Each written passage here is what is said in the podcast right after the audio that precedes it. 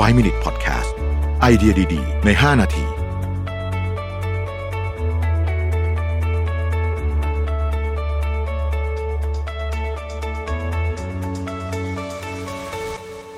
99 problems นะครับคำถามวันนี้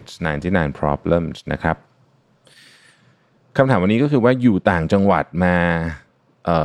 ตลอดเลยนะครับแต่ว่ากำลังจะได้งานในกรุงเทพนะฮะควรจะเตรียมตัวอย่างไรดีนะครับมีข้อมูลเพิ่มเติมก็คือว่าเป็นคนใต้นะครับเรียนเกิดและทำงานที่ภาคใต้อย่างมากก็ข้ามจังหวัดแต่ว่าตอนนี้เพิ่งได้งานเนี่ยน่ากังวลไหมเพิ่งจองหอไปอื่นๆยังไม่ได้เตรียมตัวเลยนะครับจริงๆผมอาจจะไม่ได้เป็นคนที่สามารถที่จะตอบคำถามนี้ได้ดีสักเท่าไหร่เพราะว่าผมเนี่ยอยู่กรุงเทพมาตลอดนะแต่ว่าเพื่อนสนิทของผมคนนึงเพื่อนสนิทเลยนะสนิทนี่คือแบบเพื่อนสนิท5คนนะ5คนที่สนิทที่สุดเนี่ยมี1คนเนี่ยมาจากใต้เหมือนกันนะครับ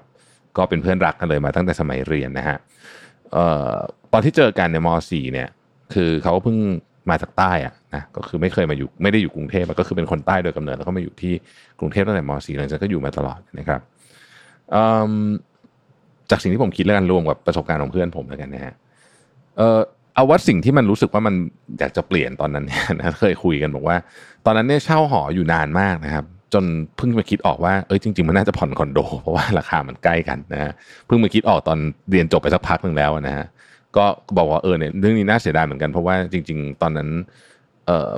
คอนโดก็ไม่ได้แพงตอนนี้คอนโดก็ราคาไม่ได้แพงนะที่พูดจริงแต่อันนี้ก็ต้องดูด้วยนะครับว่าเรามีบัดเจ็ตเท่าไหร่ถ้าบัดเจ็ตถึงเนี่ยผมว่าอันนี้น่าสนใจลองดูประเด็นเรื่องของอสังหาริมทรัพย์เป็นประเด็นที่ผมอยากจะเน้นนิดนึงเพราะว่าถ้ากะจะอยู่ยาวนะฮะอสังหาริมทรัพย์ก็เป็นสิ่งที่สำคัญจังหวะนี้ไม่ได้เป็นเซลล์ขายคอนโดนะแต่รู้สึกจังหวะนี้เนี่ยผมว่าเป็นช่วงเกือบท้ายๆแล้วนะที่ราคาอสังหาริมทรัพย์มันจะถูกขนาดนี้คอนโดเนี่ยถูกมากตอนนี้ราคาแบบดีมากนะฮะโอเคต้องถามว่าจะอยู่นานหรือเปล่าด้วยถ้าเกิดจะอยู่นานเนี่ยการวางแผนเรื่องการซื้ออสังหาริมทรัพย์เนี่ยก็ควรจะต้องวางแผนให้ดีนิดนึงนะครับเพราะว่าเราได้งานที่นี่เราก็อาจจะไม่ได้อยู่ที่นี่ตลอดใช่ไหมนั่นต้องคิดอยู่ว่าโลเคชั่นไหนของกรุงเทพที่เราอยากอยู่นะครับ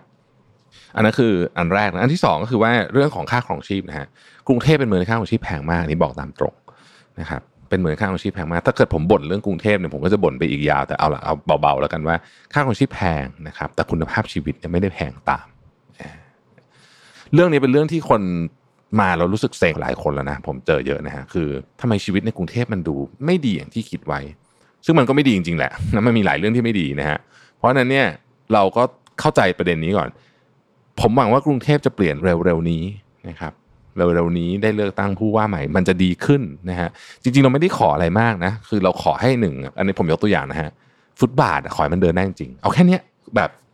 ฟุตบาทเป็นของที่ทุกคนใช้ร่วมกันขอให้มันเดินได้จริงๆขอให้ไม่เดินไปแล้วแบบเหมือนเล่นเกม Minesweeper ที่มันตกหลุมมีระเบิดอะไรออกมาใครที่เดินฟุตบาทบ่อยๆจะรู้สมัยก่อนผมทำงานในเมืองผมเจอฟุตบาทไปเยอะผมชอบวิ่งในเมืองในถนนในฟุตบาทผมก็เจอเคยเล่าให้ฟังในพอดแคสต์ใช่ไหมผมเจอมาทุกเรื่องนะแม่ค้าสาดน้ำก๋วยเตี๋ยวร้อนๆเทออกจากเตาอย่างเงี้ยรถก็โดดหลบนะฮะหมาวิ่งไล่หลุมนะฮะท่อฝาเปิดอะไรคือมอเตอร์ไซค์สวนเนี่ยผมบ่อยมากนะฮะมีทุกอย่างเพราะฉะนั้นคุณภาพชีวิตมันไม่ได้ไปทิศทางเดียวกับค่าของชีพที่กรุงเทพแพงขึ้นเรื่อยๆตอนนี้นะครับแพงขึ้นเรื่อยๆอันนี้ก็ต้องเป็นเรื่องที่ต้องทำใจกันสักนิดหนึ่งนะครับเรื่องที่3เนี่ยอาจจะดูเหมือนเป็นเรื่องเล็กนะแต่ผมว่าไม่เล็กสำหรับความคิดผมนะครับก็คือกรุงเทพเนี่ยเป็นเมืองที่มีพื้นที่ของธรรมชาติน้อยมากพื้นที่สีเขียวผมพูดถึงสวนสาธารณะและอย่างอื่นด้วยนะมันไม่ใช่แค่สวนสาธารณะเดี๋ยวมันเป็นพื้นที่ที่เกิดคุณอยู่เนี่ยคุณจะไม่รู้สึกว่าคุณไม่ค่อยได้เจอธรรมชาติซึ่งเพื่อนผมที่มาจากใต้เนี่ยรู้สึกแบบมันพูดแบบนี้ตลอดเลยเพราะว่ามันมาจากที่ที่แบบไปนิดนึงก็เจอทะเลนะครับคือมันคนละฟีลมากรู้สึกว่ามันโหยหาความรู้สึกอันนี้ก็เป็นอันที่อาจจะต้องทำใจไว้นิดนึงขอข้อเสียข้อแล้วกันข้อที่4คือการเดินทางในกรุงเทพเนี่ยมันขอใช้คำว่าเสียสุขภาพจิตดีกว่ามันไม่ใช่แค่รถติดมันเสียสุขภาพจิตทุกมุมที่คุณมองไปนะครับก็ยังแก้กันไม่ได้สักทีก็ไว้ EP อื่นจะเล่าเรื่องการเดินทางในกรุงเทพนะแต่ข้อดีก็มีนะครับต้องพูดถึงข้อดีบ้างนะครับข้อที่1 นะฮะกรุงเทพเนี่ยถ้าไม่ได้เป็นล็อกดาวน์แบบนี้อะไรแบบนี้เนี่ยนะเป็นเมืองที่ไม่มีวันหลับอ่ะจริงๆคือไม่ใช่ว่าทุกอย่างเปิดตลอดแต่ว่ามันคึกคักทุกวันนะฮะคือวันอาทิตย์อะไรมันคึกคักหมดอ่ะนะฮะถ้าเปรียบเทียบกับต่างประเทศที่เป็นเมืองใหญ่แล้วกันนะเมืองใหญ่ในต่างประเทศเนี่ยวันอาทิตย์นี้เงียบกริบเลยนะดึกๆก็เงียบนอกจากเมืองใหญ่ที่แบบใหญ่จริงๆเช่นแบบนิวยอร์กอะไรพวกนั้นแต่ส่วนใหญ่นะฮะเมืองที่เป็นเมืองหลวงของประเทศในตะวันตกเนี่ยมันก็จะเงียบๆอ่ะนะฮะ มันจะมีช่วงเงียบแต่กรุงเทพไม่มีเพราะนั้นเนี่ยคนที่ชอบสีสันชอบไปเจอผู้เจอคนอะไรแบบเนี้ยมีอะไรทำเยอะนะครับมีที่เจอคนเยอะนะฮะแล้วก็มันก็มีโอกาสเยอะแหละเพราะว่าคนมันเยอะนะกรุงเทพนี่เป็น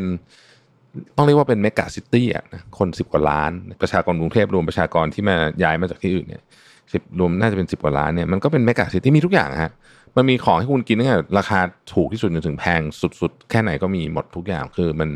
นก็มีความหลากหลายตื่นเต้นในแง่มุมนั้นดีนะครับแล้วก็จริงๆกรุงเทพเนี่ยมี hidden place เยอะมากนะฮะ hidden place เนี่ยคือผมกำลังพูดถึงว่ามันเป็นสถานที่ที่อาจจะไม่ได้เป็นที่ที่ฮอตฮิตที่คนจะไปแต่ผมรู้สึกว่าเป็นที่ที่ดีมากยกตัวอย่างเช่นห้องสมุดของธนาคารแห่งประเทศไทยที่อยู่ริมแม่น้ำนะฮะอันนี้เป็นที่โปรดของผมนะผมชอบไปมากนะฮะห้องสมุดธนาคารแห่งประเทศไทยเนี่ยมันเจ๋งมากมันวิวสวยนะฮะเข้าฟรีนะครับถ้าจะกินกาแฟก็ดีนะฮะเป็นที่ที่แบบเอาไว้ชาร์จแบตได้นะครับเรื่องอื่นๆก็เป็นไปตามลักษณะของเมืองใหญ่กรุงเทพเป็นเมืองที่วุ่นวายไม่ค่อยมีระเบียบเท่าไหร่นะฮะคนก็มันจะไม่ได้เรียบร้อยแล้วแบบเรียบกริบนะฮะแล้วมันก็จะมีอันตรายอยู่เยอะนะกรุงเทพเนี่ยมีความอันตรายอยู่แต่ว่าถ้าอยู่ไปสักพักนึงหรือว่าถ้าเกิดว่ารู้จักคนมีเพื่อนสักพักนึงก็จะรู้ว่าที่ไหนเวลาไหนมันอันตรายเราก็จะพยายามหลีกเลี่ยงมันไม่ได้อันตรายแบบถูกลักพาตัวเหมือนแบบบางประเทศในอเมริกาใต้อย่างนี้นะแต่ว่ามันก็มีความอันตรายของมันอยู่นะครับเราก็ต้องระมัดระวังตัวแต่โดยรวมแล้วตัดสินใจมาแล้วนะครับก็ขอให้โชคดีขอให้มีความสุขกับการย้ายมาในครั้งนี้นะครับขอบคุณที่ติดตาม5 minutes นะครับสวัสดีครับ5 minutes podcast